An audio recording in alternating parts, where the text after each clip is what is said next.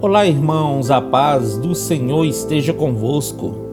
A palavra do Senhor diz assim no livro de Efésios, capítulo 4, versículo 16: Dele todo o corpo, ajustado e unido pelo auxílio de todas as juntas, cresce e edifica-se a si mesmo em amor, na medida em que cada parte realiza a sua função.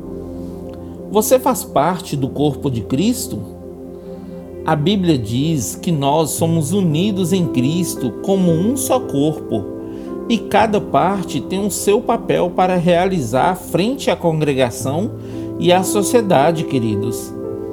Quando a Igreja do Senhor passa a viver em unidade, é como se existisse um só corpo e um só espírito, desfrutando da mesma esperança que é morar no céu ao lado de Deus, nosso Pai.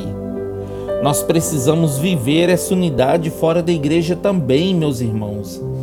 Temos que ter maturidade cristã frente à sociedade para que a nossa fé e conhecimento sobre o Filho de Deus alcancem todas as pessoas. Assim, Deus vai aperfeiçoando e ajustando cada vez mais o corpo de Cristo que a partir de hoje cada um de nós faça sua parte dentro do corpo e siga a verdade e o amor, crescendo naquele que é a cabeça deste corpo, Jesus Cristo. Amém? Que Deus abençoe você, sua casa e toda a sua família. E lembre-se sempre, você é muito especial para Deus.